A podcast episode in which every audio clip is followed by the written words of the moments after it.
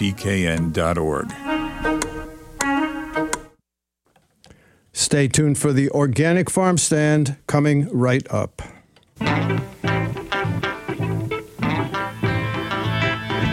corn in the fields and listen to the rice when the wind blows across the water. King harvest is surely come.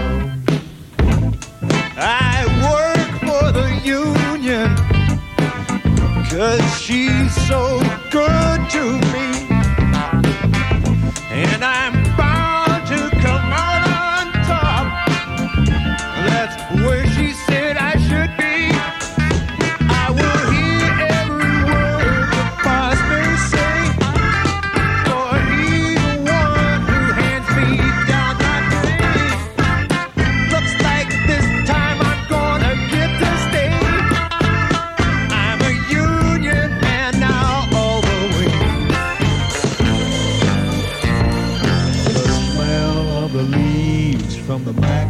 magnolia trees in the meadow. King harvest surely come.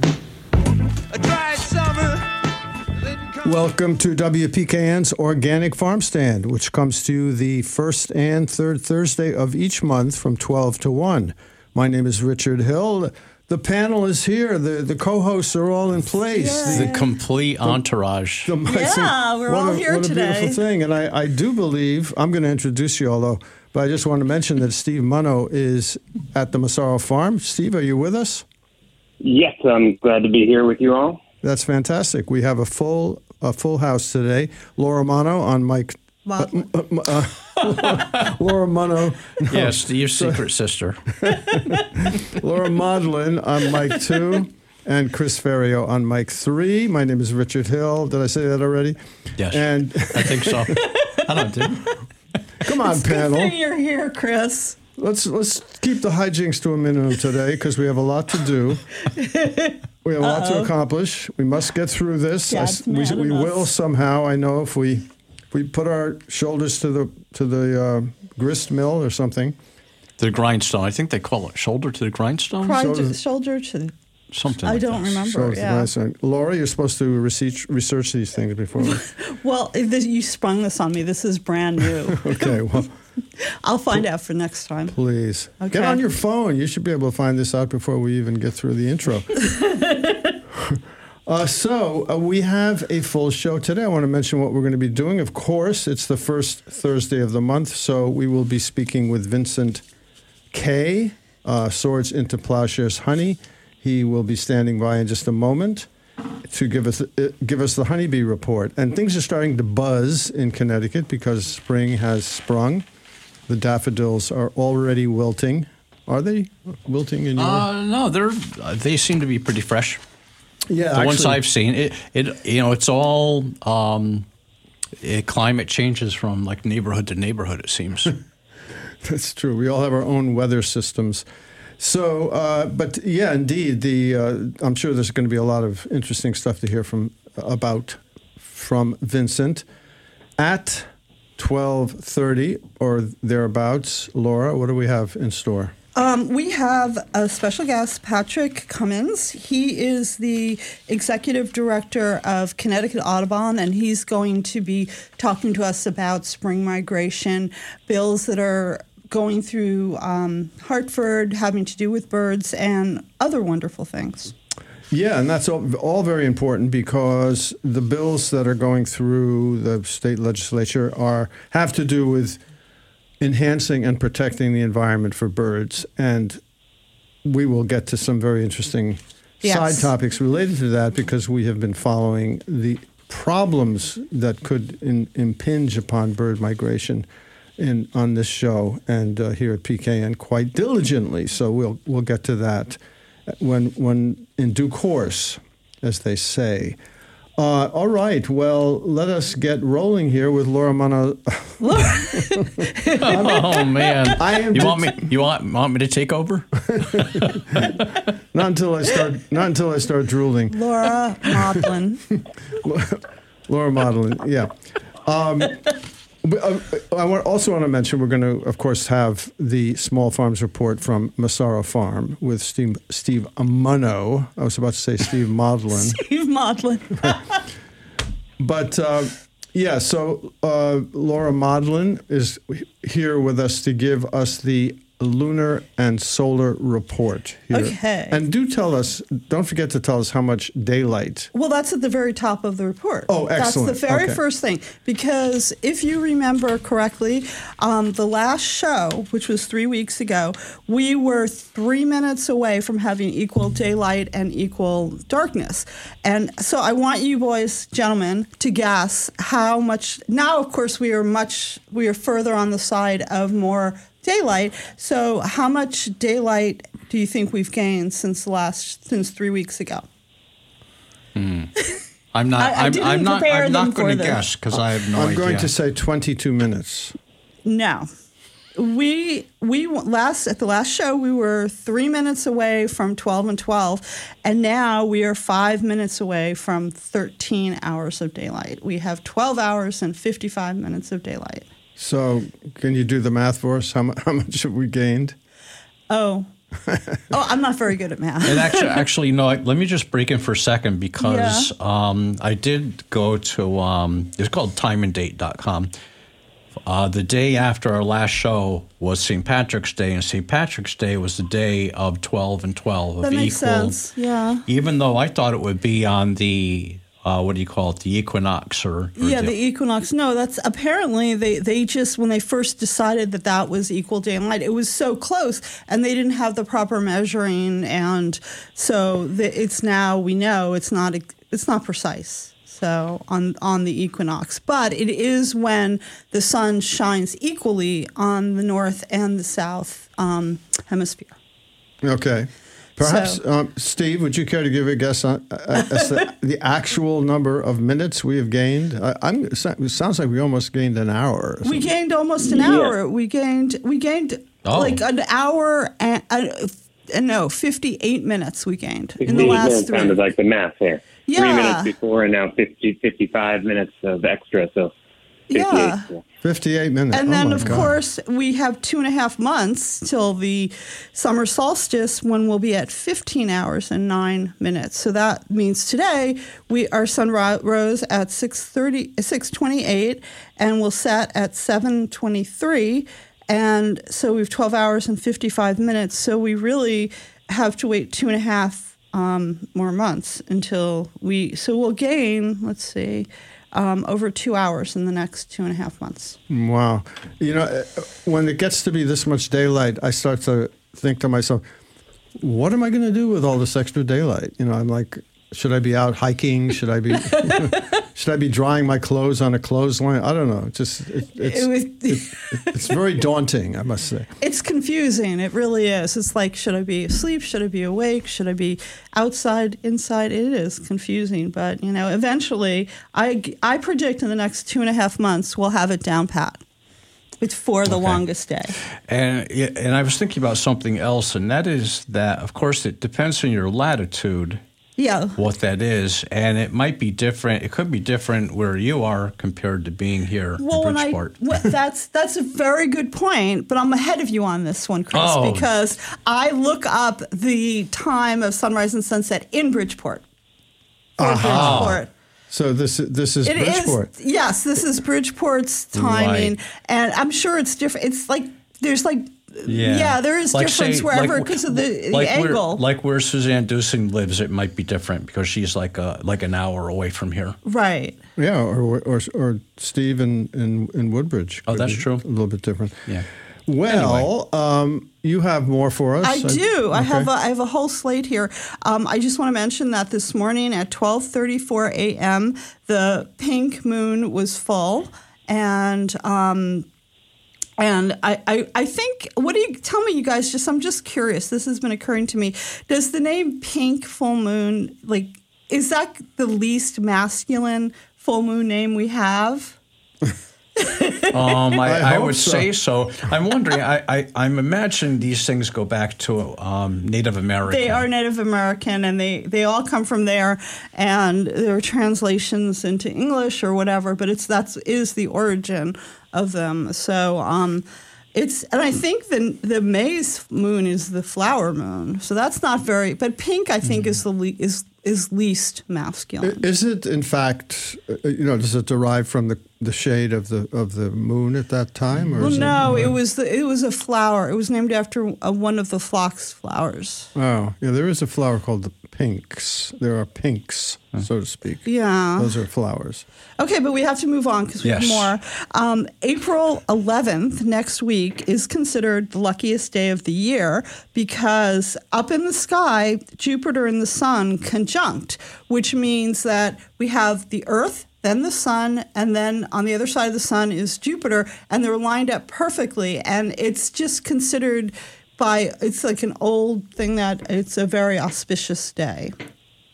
So I don't really have much more to say about it than that. Although it was very interesting in my research, I found that the Sun and Jupiter, the gravity force between them is almost 12 times um, as uh, greater than the gravity force between the Earth and the Sun, which you know seemed Oh. interesting. yeah, because it's a larger planet Yeah. and it's farther away. So um, I'll just say quickly, um, if we since last time we talked about how um, the the further you get from the equator, the more difference there is in terms of sunlight and sun and day, night during the year. And Svalbard is up is an archipelago off of Norway, and they just came out of polar night last month or no, in February, and they're going to be going into polar day on April 19th, where it's going to be four months of light, and they're only 500 miles from the North Pole. So, and they're the furthest north occupied town in the world. So, I thought that was interesting. But the big, big news this this month is the solar eclipse um, on the night of the 19th to the 20th, and it's the rarest type of solar eclipse. It's called a hybrid, and that's because it changes in its appearance from annular to total, and then back to annular at specific points in the path. And a total total eclipse happens when the moon is directly overhead um, in, on from Earth, and its apparent size, as seen from Earth, is closely matches that of the Sun. So that's um, a total eclipse, and um, and in places where the moon is closer to the horizon, it will appear slightly um, smaller than the sun, and we get an annular eclipse, which is when you see a ring of fire around um, the moon. And solar eclipses are only visible in a small part of the world. And um, I know that Richard, you and I talked about me reporting from the the the point of when it go the hybrid when it goes back and forth between annular and total, and that's in the like in remote parts of the Indian Ocean and the Pacific Ocean. So I'm just wondering, is your is your helicopter on the roof waiting for me? Well- Take me to Kennedy. You- You're going to be there. It's just a question of how we get you there, and, Right. how, and how we get you back from there. And I, I'm, I have, I have, in fact, been looking at the Army and Navy stores, and I know that there's a rubber raft that should Yeah. Should be sufficient. I don't. Um, I don't think they have drones that carry people yet. No, but you know, uh, but it's very interesting. It's you know just in these remote parts, and I wonder if there are cruises that specifically fo- like look for this part because it's very rare, and it goes, and that's the only place along its path that it goes between annular and total, and the total phase, and, and, and on land, there only people are going to see the total phase, and they're gonna, that will be visible part of Southeast Asia, part of Indonesia, and part and part of Western Australia. And um, the next solar eclipse, which will be annular, will be on October 14th this year, and the next hybrid solar eclipse will be on November 14th in 2031. How, So I, I have a question. Yeah. and, and I just want to remind uh, our listeners that you this is the organic farm stand. And so- and I and I just so I ju- my question is so why are we talking about if we can't see it? No, uh, is it? It's is it- interesting, I thought. Is yeah. this this is not vis- going to be visible in, in our? No, but um, I think one of the next ones will be visible. I hope so, Laura. I mean, there are all kinds of astronomical things happening that we can't see from the northern hemisphere. okay, so I'm done. Get back to farming. you're damn right. You're done. Get out of here. All right. no, that that was. I just it's, thought it was uh, interesting, and you know, it's I part almost of our thought- natural world. I almost you know? thought of adding my own feature, um, but I'm not going to. Okay. Because, I, I think we ne- we need to move on to some Yes. actual Farm? farm issues. Okay. And we do have our itinerant farmer standing by. So let's go straight to Massaro Farm, where Steve Munno is standing by. Steve, sorry for the long wait, but we have finally brought you into focus. Well, I'm glad to be here and always happy to hear about uh, the, the stars and astronomical happenings. Uh, I generally don't subscribe, you know, colors to uh, gender issues. So on the pink moon, I- I'm totally comfortable with that. Thank you, Steve. Okay.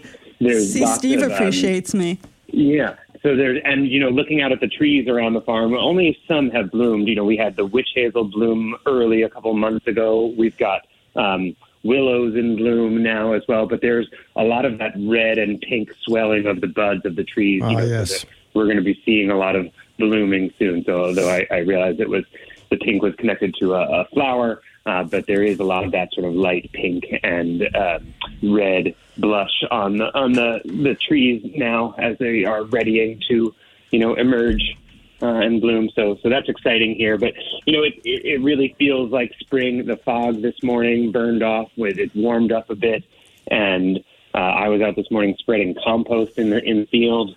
Um, getting ready for our plantings, both uh, out in the field now and as we continue to turn over crops from our winter crops in the tunnel. Uh, of note for me today was seeing that one of one of our varieties of kale has just started to flower. You know that we've been harvesting all winter. So we have three varieties of kale in our tunnels. We have a uh, lacinato, is kind of that dinosaur kale that started flowering. You know in mid February. It was sort of the first to go to flower, and then. Uh, more recently, a week or two ago, the the red curly sort of it's a, you know a lot of vegetable names get called red when they're really a deep purple. So we have this deep purple kale, c- ruffled curly leaf. It's called curly roja. Um, it started flowering about two weeks ago. Um, and what that happens when it's flowering, it's making like a nice little broccoli floret. Um, so kale is related to broccoli and cauliflower, and when, when they go to seed, the, the sort of center stem comes up like a little tree and then opens a small little little broccoli-like flower. Still edible, especially if we get them before they open up all the way. And they have a nice tender stem. We can still harvest the leaves from the plant. Um, so, and we'll include those in our bunches too. So when we're making our bunches of kale now, we'll cut these florets uh, as well and include them in our bunches. So if you see us at the market this weekend uh, in, in New Haven, City Seed at the Conte West School by Wooster Square, we'll have bunches of these three different types of kale. Our uh, dinosaur kale or lacinato, or it's this deep purple curly roja. They'll have florets, and now the the uh, Russian varieties, red Russian and Siberian, which are sort of a flatter leaf with a serrated oak leaf like uh, leaf edge. They're always the last um, to flower, which is nice because that means it'll take us further into the spring. So you know, before we have our kale that we'll plant now, you know, to be ready to harvest, we can still harvest this wintered uh, crop, you know, deep into April, which is nice. So that you know those earlier varieties that flowered won't be around much longer, but the those two uh, red Russian and Siberian uh, varieties, you know, only just started flowering. So we'll get another few weeks of harvest off of them. You know, and then hopefully that'll link us right up next to some of the first crops of the year that we planted. Uh, you know, our our salad turnips, our radishes, some of our first plantings of lettuce um, will be ready in a month or so. And actually, we've got some salad greens and arugula coming soon too. But uh, it's nice to see, you know, our fall, our late summer and fall plantings taking us all the way through winter into spring and sort of linking up with our, our now spring plantings. Sounds great. T- talk. Tell us a little bit about. You, uh, you mentioned uh, spraying compost. Is that what you said before? Spreading, spreading, Oh, spreading. Okay. So we're not we don't spread it, we spray it. So we're this is uh, compost that we've made from uh, leaf mulch. So Okay. we get um, we have leaves that um, are collected by local landscapers. So you know, and we talk in the fall about maybe leaving your leaves on the ground um, or chopping them up and leaving them to fertilize your own lawn. You really don't need to bring in other fertilizer. Uh, but for the leaves that are picked up, you know, they need somewhere to go. And so we are one of those farms in the area that accept uh, leaves from a few landscapers, and we pile them up, and uh, you know, I'll aerate them uh, by you know turning them with the bucket on our tractor or sticking our forks in it and sort of lifting and aerating it, keeping oxygen in for all the fungal life, all the bacterial life, all the invertebrates in there, so that they can break down, um, you know, the leaves that you see and turn it into um, so- soil, basically compost that we can spread. So the, the finished compost that I'm spreading now um, was from leaves that we received in November and December of 2021. So it's it, you know it's a full year uh, and another few months uh, that it takes to ready that compost for us. So it's um, yeah, it's about a 15, 16 month process for us from going from leaves uh, that we received to compost that we're spreading on the farm. Excellent. And so, all right. So this is it's definitely not too late to actually be putting this on your beds and and uh, you know flower or vegetable areas that eventually you will plant in. Right. Yeah, you can spread compost now. It's fine to spread in the fall, um, but you know it's nice to spread. The where you need to be careful is if you're spreading manure. Um, so if you're spreading manure, you need you know that hasn't composted fully and might have still some. Um, you know something in there that could be harmful. You, you need a you need a break between when you spread manure and when you um, harvest something. So we have a 90 day window or a 120 day window uh, between spreading and harvesting, depending on what kind of crop it is. Uh, but with something like leaves that don't have any manure in it, there we don't have that sort of worry. Um, so we're adding, you know, mostly I, I like to say we're adding organic matter here to the soil. Um, you know, but because we don't test our compost piles to see exactly its its uh, nutrient breakdown, so I don't know its nutrient profile. I don't know how much nitrogen or uh, phosphorus or potassium or any of the micronutrients are in there. Um, so I'm not doing a regular testing of that. Um, but I know that I'm adding organic matter. Um, and I know that I'm adding, you know, there's some real life in there. If you go through our, our compost, there are uh, there are fungal life, there's bacterial life, there there are worms and invertebrates. Um, so we're, we're adding a good bit of life to the soil uh, and that organic matter. And the organic matter, you know, helps with absorbing rain, uh, helps with absorbing water, um, uh, and can be a, a buffer, you know, uh, uh, against maybe some other nutrient deficiencies. But um, you always got to be careful with how much you spread. You don't want to overspread. But you know, in our case, we don't quite make enough compost to spread around the whole farm. So I'm sort of targeting specific areas. Um, and you know, based on what we've planted previously and what we'll be planting this year, to where I will spread our compost. Any recommendation on on the depth of the spreading? In other words, an inch, two, three. Yeah, it would really depend on on you know what what what you're working with now and what you're hoping to do. So you know if you've got a, a pretty good bit of soil um, and if you've got a healthy, productive um, garden, you might not need a big layer. But if you're just getting started, you might want to be adding you know more, or, or if you haven't added in years, you might want to add a thicker layer this year. But um, it really depends on what your starting point is and then what crops you're growing. So you know there are crops like we think about our fruiting crops that are really demanding and need a lot of nutrients, um, might want some more compost and some um, some more fertilizer of some kind. Whereas a crop like our earliest um, salad turnips and radishes and, and Yeah, arugula don't they don't demand a whole lot of nutrients from us, so we don't need to give it too much.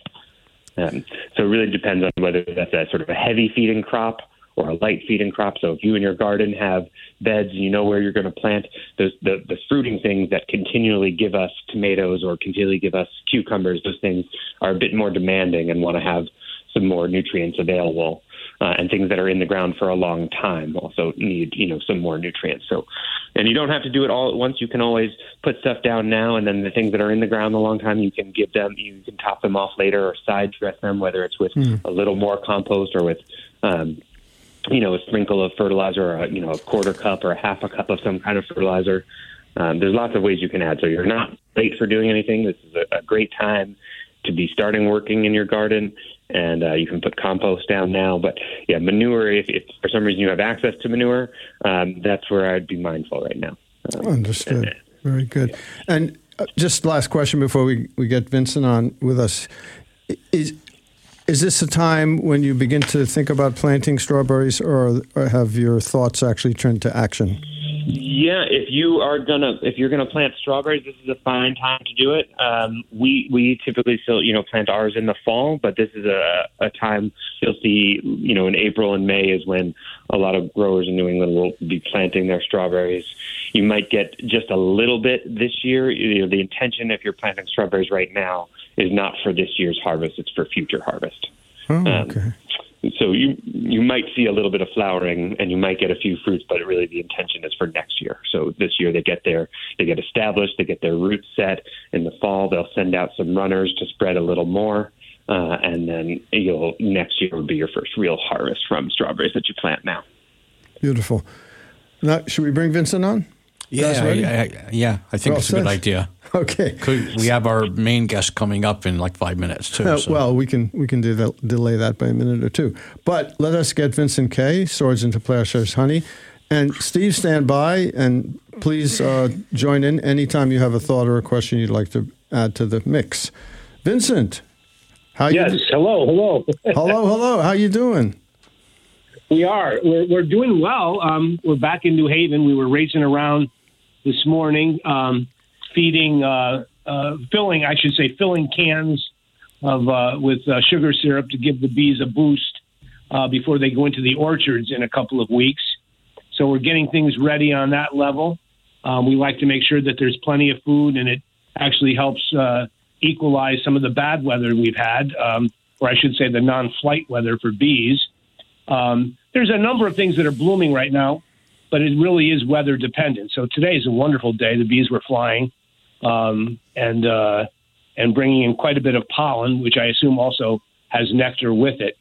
But some of the the choice um, blooms that we've noticed that the bees are on now, believe it or not, are things like skunk cabbage um, in the woods and swamps, um, uh, witch hazel, which Steve mentioned earlier. Um, uh, you'll see a, a shrub in, in a lot of the suburbs called Andromeda, and that has a white kind of uh, uh, flower, um, beady flower that that smells like purple candy or Pez candy. I don't know how to describe it, but it, it has that aroma to it, and it's it's a long bloom. It lasts a long time. Um, they're feeding on also um, uh, maple blossoms, birch blossoms. Um, we're uh, let's see, we're, we're of course the, the, the dandelions haven't really started um, in full yet, but they're certainly on the chickweed, which is a small little white flower. Sometimes you don't even notice it; you're walking in it, but it's uh, it's very good for the bees early in the season.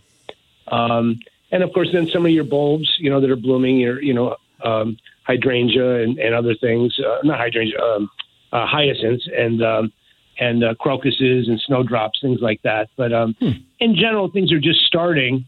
Um, and the bees, of course, as the days get longer, as Laura was mentioning, uh, we um, do uh, notice um, the brood nest in some of the hives, or almost all of the hives, I should say, getting larger.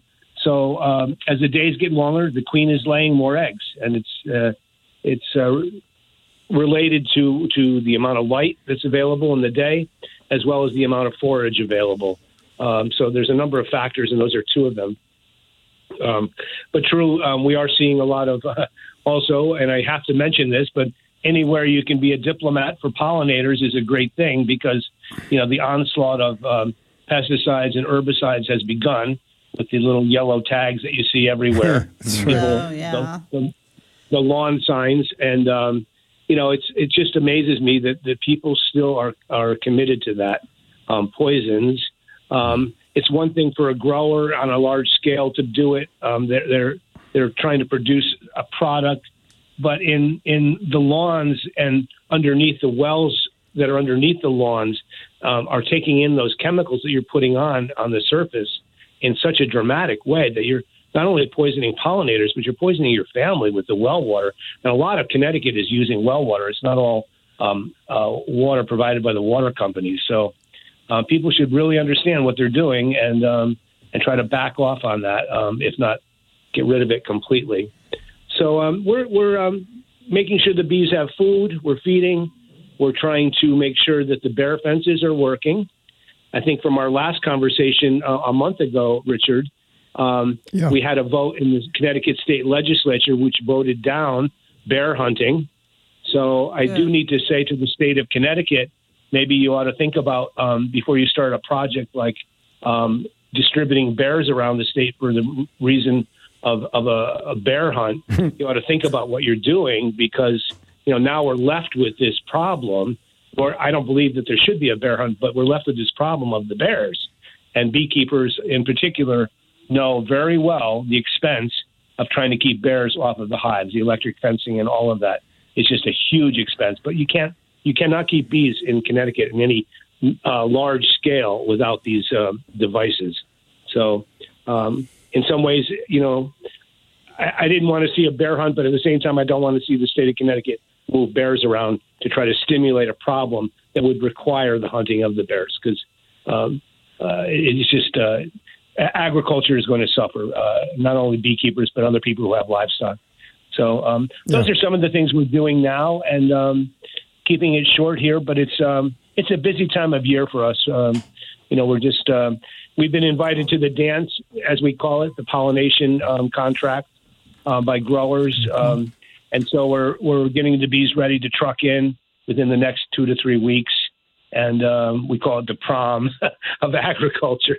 So we uh, the bees will go in and do their thing, and then uh, we get them out as quickly as we can and set up for honey production. That is to say, these are these are farmers, oh, and you know maybe fo- uh, uh, focusing mostly on fruit uh, production that that want the bees that you you, you rent the Uh, bees yes. to. Yes, um, Is that right? Yeah, the commercial agriculture with the fruit and berry production um, really um, does quite well. Strawberries also, um, um, Steve. You'll notice an increased yield if you had bees, um, and if you could compare before you had bees and then when you have bees, and I know you have them there, so you're probably getting uh, adequate pollination for your strawberry fields. But I think I've heard figures of you know anywhere from 20 to 40 percent increase in berry yield if bees are present um, for strawberries in particular. But um, we go in mostly the uh, the orchards uh, will call us and, and ask us to bring the bees in, and, and yes, we do rent them to them. Steve, any thought on that? Well, you know, unfortunately, I can't do a comparison because we've always had the bees here. so we've had bees here since our first year, and uh, strawberries we planted in our first year, and then this our second year, 2011, was our first harvest year. So um, I can't say I saw a bump, but I'm, I've I've always been happy with our strawberry harvest, and I do see the bees out there in our strawberry flowers. Yeah, yeah. We also um, have been getting ready also to to uh, we, we happen to sell bees to other beekeepers, um, mostly hobbyists and small time operations. But um, the weather in California, which is where we get queen bees um, uh, to do the grafting of making the new hives, uh, they're sent overnight delivery to us. Um, that has been um, kind of interrupted by extreme uh, wet weather out in California this year. So they're having to drop ship queen bees in from Hawaii to California and then to us. So we're waiting on shipments of queen bees probably in again two to three weeks, um, so that we can put together new hives. Very good. Just one question about you mentioned the, the, the different early flowers that are the bees are, are, are pollinating and getting pollen from. The- I we I noticed that there were butterflies, very small, the small white ones that were uh, jumping from one myrtle flower to the next in my sort of back wild area or on the property I have. It, everybody's told me that vinca, I think that that's called, that's the myrtle plant, it, are not plants that uh, welcome, you know, pollination. Is that your experience, or do you have any thought on that? Well, it may it may be um, certain certain insects, um, and it might not be a butterfly. It might be a moth that you're watching. But Maybe. in any event, some of them are attracted to colors, and he, they'll go to the certain blossoms um, just out of the attraction visually um, to the color. But it's it's got to usually has a purpose. So if they're not getting nectar, they might be getting pollen. So those are the two food sources for life. I mean, it's the carbohydrates and then the protein. And so um, certain flowers, I'll give you an example, like a chestnut um, blossom in the summer, you'll see bees all over it, but there's very little nectar produced, but they do produce a lot of pollen. And the bees will gather the pollen because that's a food source also and bring it back. And, and sometimes honey is like wine, it has aromas. I mean, sweetness is sweetness, it's, you know, a natural sugar, but the aromas from different flowers um, are part of the attraction of, of different honeys. Um, similar to wine, I suppose, but it's um, it's uh, you know the, the the chestnut blossom will will flavor um, quite a bit of honey in a hive, and you know the andromeda that I mentioned, um, which is a shrub again in the suburbs that I see often. That sometimes I'll take a lid off a hive and I'll be able to say, oh, that smells so much like andromeda, and in fact it is. And and I'm not sure about the myrtle, um, but it might just be a very small amount of pollen, just enough though. Um, and uh, that one species of butterfly or moth may be uh, really dependent on that. So, um, great observation, Richard. Yeah, it's interesting. I was, I was out there looking at them. Oh my God, look, they're pollinating. Well, I think um, we are ready for our special guest. And I'm going to turn it over to Laura to introduce. And and by the way, I just, I it's, it's interesting that you know there's this is the spring when a young man's heart turns to love, and so we're going to be talking about the bees and the birds today, right? Uh, okay. Uh, Nice, nice. Yeah. R- I- that's very good. Nice Tie- segue. Good tie in there, yeah. So um, we have now Patrick Comins, who's the executive director of Connecticut Audubon Society, and he's been in working in the bird conservation field for more than 20 years. And in fact, he started his career with the Connecticut Audubon Society um, doing bird surveys and has evolved and gone to different positions at different um, areas for for helping birds and is back now as executive director for the Connecticut Audubon Society. Well, thank you so much for joining us, sir. Uh, uh, this is uh, an interesting topic for us today, especially because I know we have some folks from Branford and East Haven, other towns on the shoreline, who are listening because they're really engaged in a pitch battle to defend the wetlands of East Haven and New Haven from the expansion of the Tweed Airport. And we, we could get your opinion on perhaps on the, how that expansion might uh, uh, impact bird migration, which apparently is quite heavy right over that airport in its uh, present form.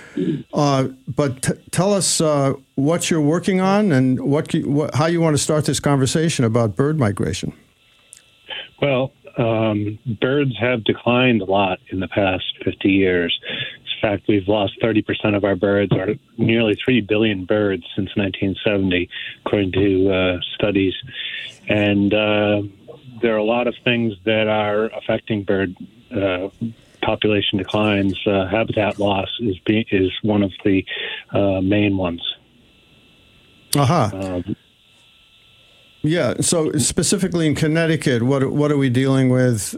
What kinds of migrational patterns exist here, and how are they impacted by the different uh, changes that have happened in in terms of the you know land development and stuff like that? we're the key we're a key stop on the uh, Atlantic Flyway for birds that are moving to and from the uh, uh, boreal regions to the tropics uh, each each fall and returning now this time of year to our area and then heading more northwards. So birds need a three-legged uh, stool, if you will. They need uh, appropriate nesting habitat, they need appropriate wintering habitat, and they need appropriate migratory stopover habitat. And Connecticut offers all three for certain species. Laura, um, what thoughts do you have on this uh, topic, and how, how might you uh, lead us from here? Um, well, I, I remember when I was working on the project for the Mill River in Easton, um, I spoke with Patrick, and he wrote a letter talking about how that area in Easton, where the South Park property, which was undeveloped, was a crucial stopover for bird migration and and and led to um, a pathway. So, with trying to create a pathway for birds, where do you think is the most crucial area in Connecticut? Well, the Connecticut River watershed is is a crucial pathway. Um, there's many undeveloped areas in the watershed, and large forest blocks, uh, um, areas of globally significant wetlands uh, along, right along the river, um, and it, and the river itself uh, is is a key flyway uh, in both spring and fall migration. Uh, so that's an area that we work a, a lot in. We're members of the Friends of Conte and the Silvio Conte National Fish and Wildlife Refuge. Um, encompasses the entire Connecticut River watershed, and they have certain special focus areas that they focus on where they can acquire land, and other areas where they work in partnership with uh, organizations like Connecticut Audubon Society to improve habitat for birds and wind that they Fish and Wildlife Service may not necessarily acquire. What about the? Uh, well, actually, why, don't- we get specific and talk about the, the actual bird species that uh, that fly over, that migrate over the different?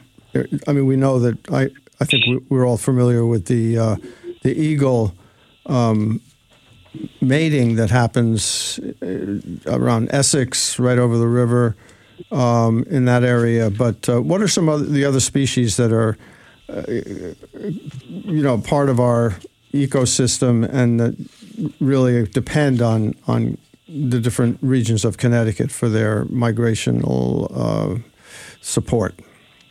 There have been uh, approximately 450 species of birds recorded in Connecticut um, all time, um, and uh, so there's there's a great great variety of birds out there that that uh, call Connecticut home. Some of them uh, are regular migrants that come through each year in the spring and the fall. Some of them nest here and winter elsewhere. Some are year-round residents.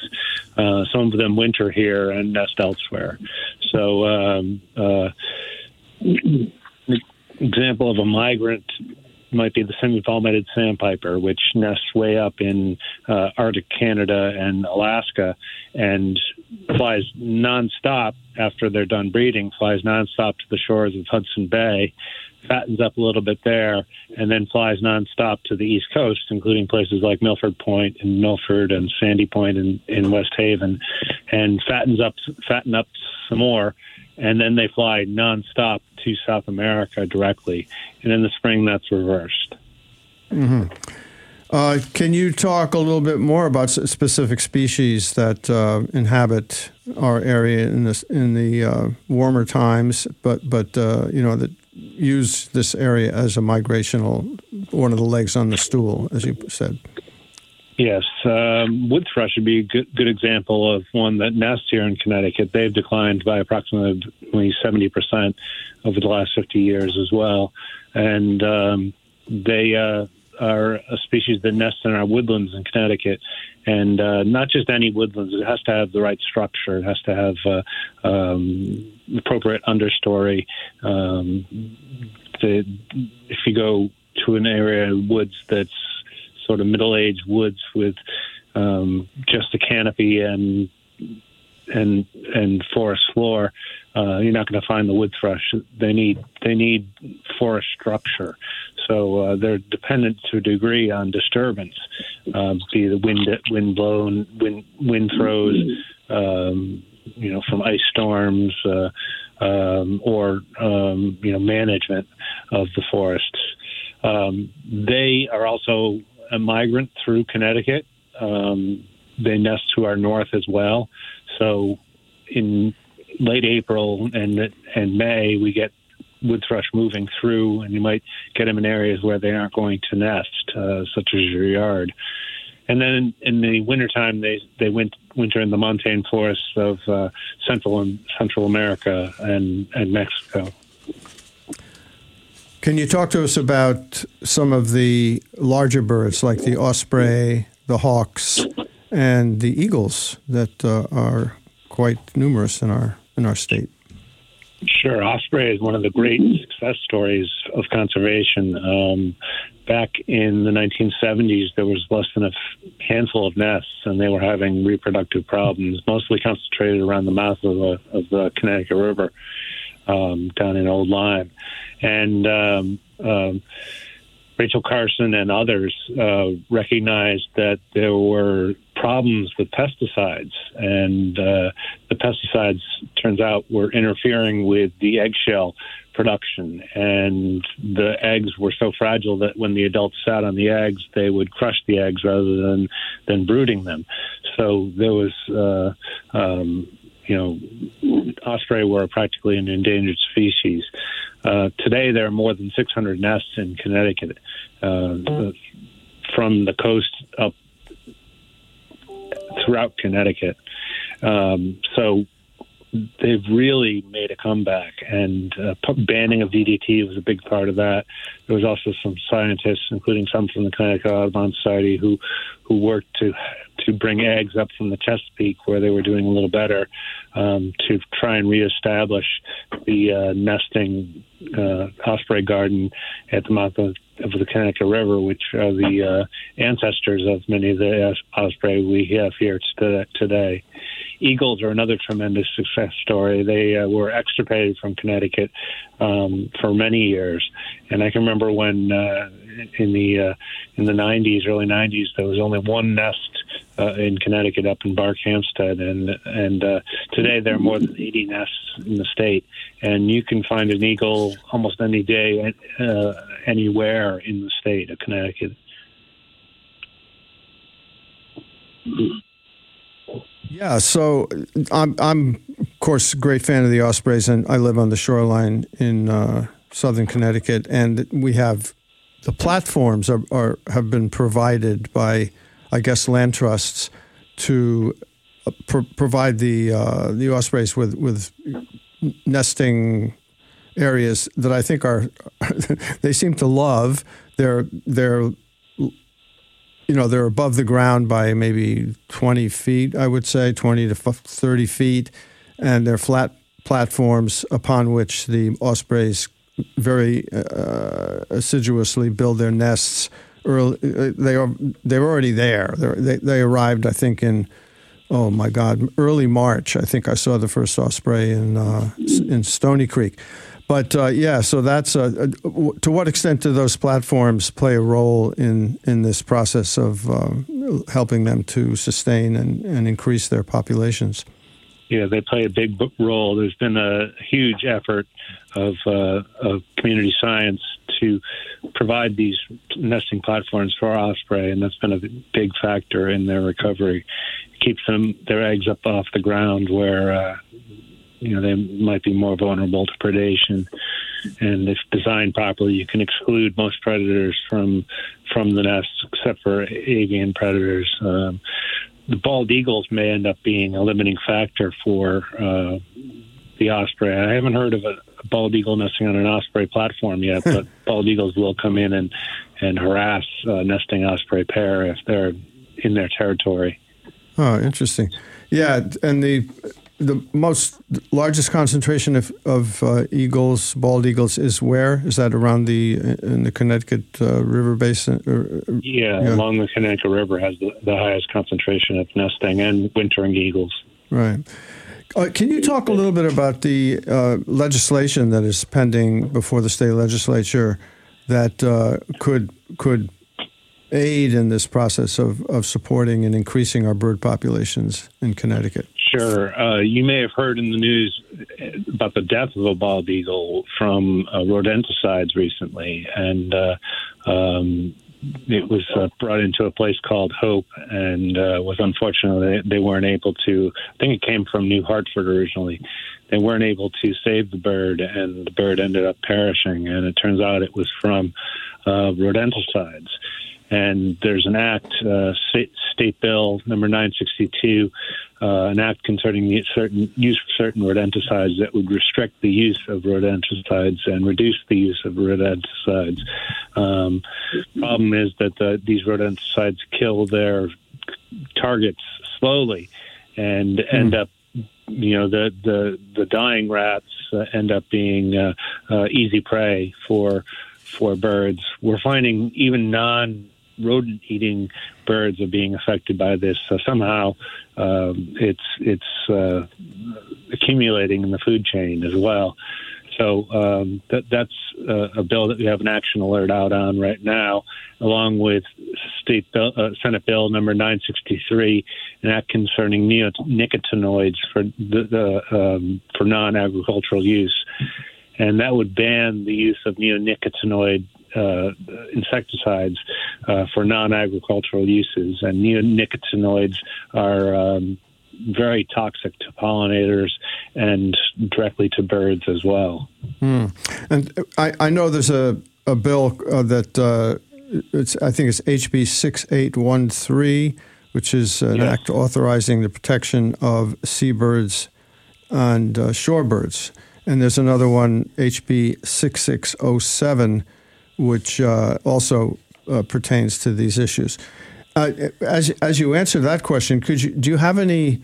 Uh, is is the Tweed Airport expansion in your sights at all when when you promote these bills? Which uh, that that's a that's a project which would gobble up a huge quantity of the wetlands right along the Farm River and you know in that in that basin there in Morris Cove uh, that is critical to bird migration.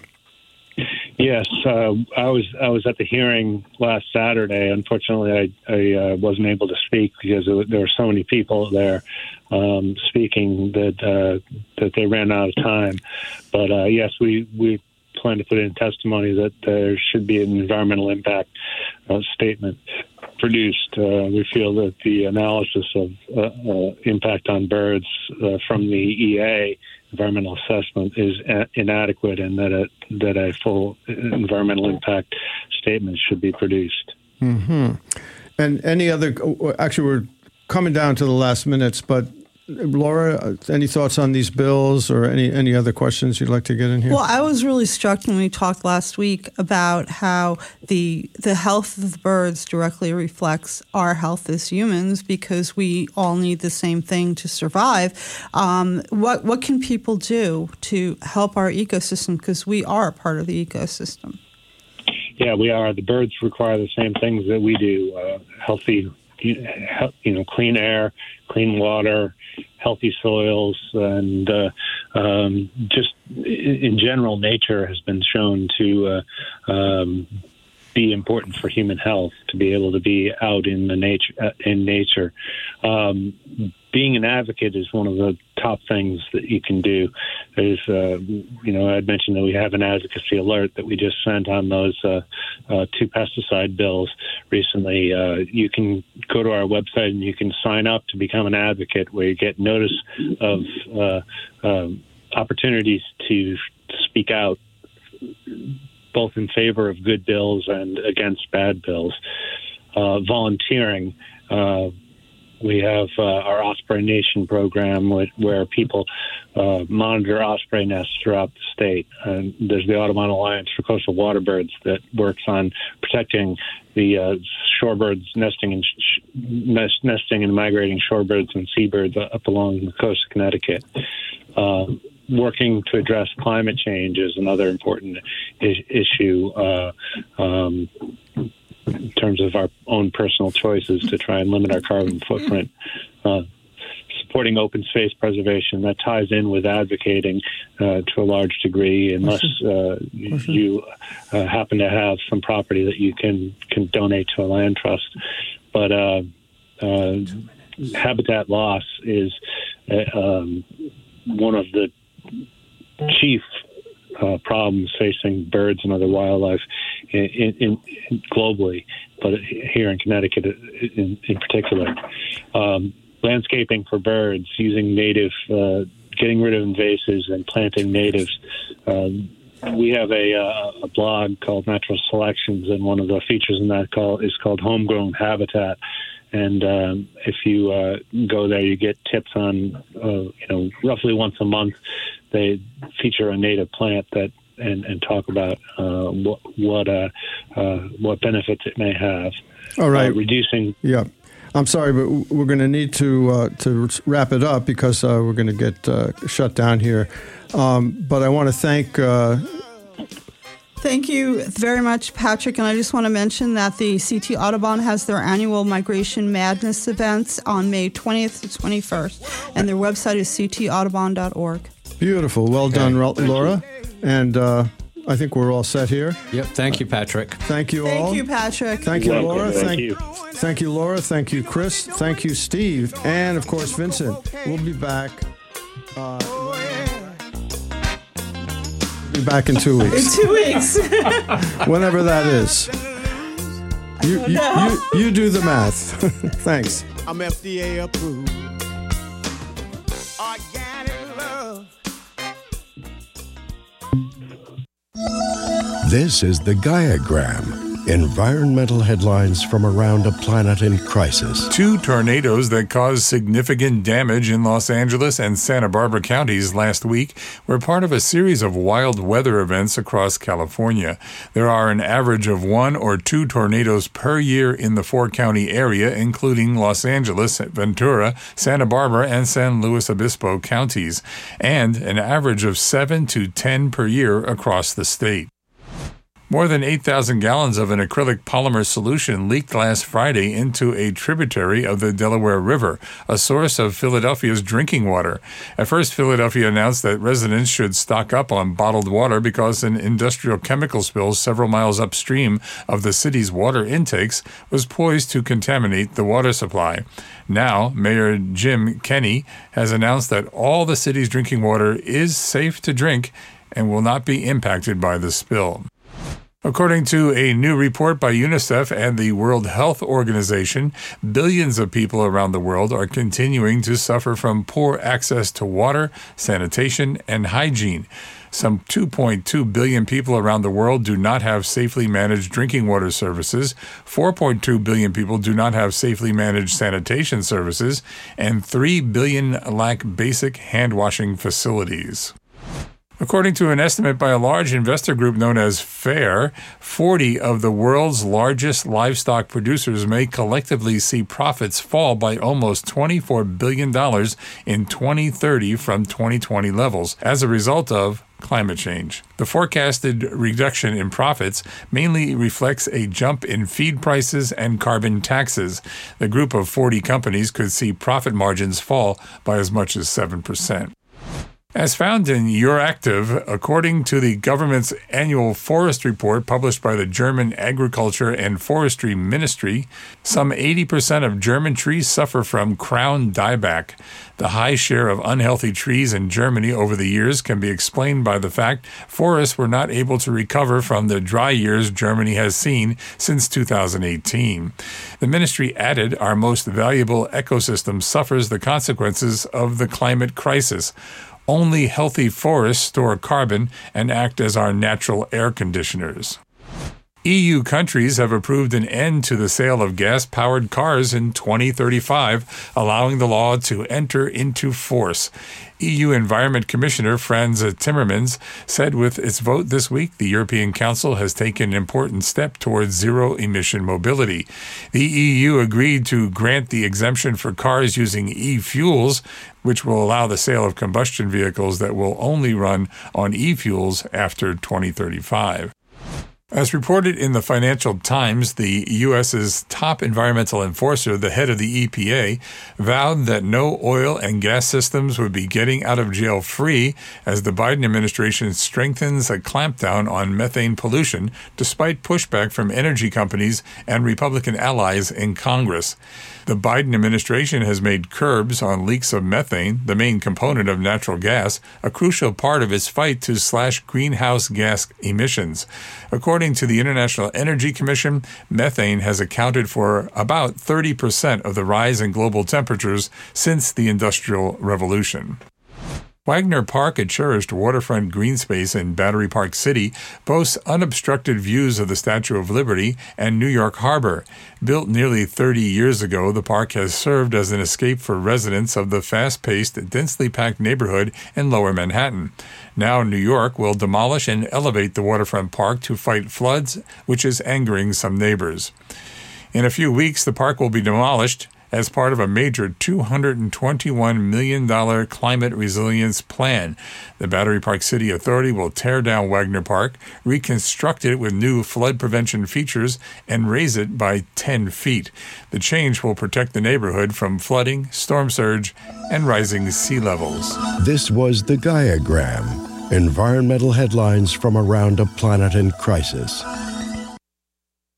WPKN programming is supported by Novamont, a Connecticut company, manufacturers of Mater-Bi, a family of completely biodegradable and compostable bioplastics which are being used to provide low environmental impact solutions for everyday products. More information is available at materbi.com slash en. This is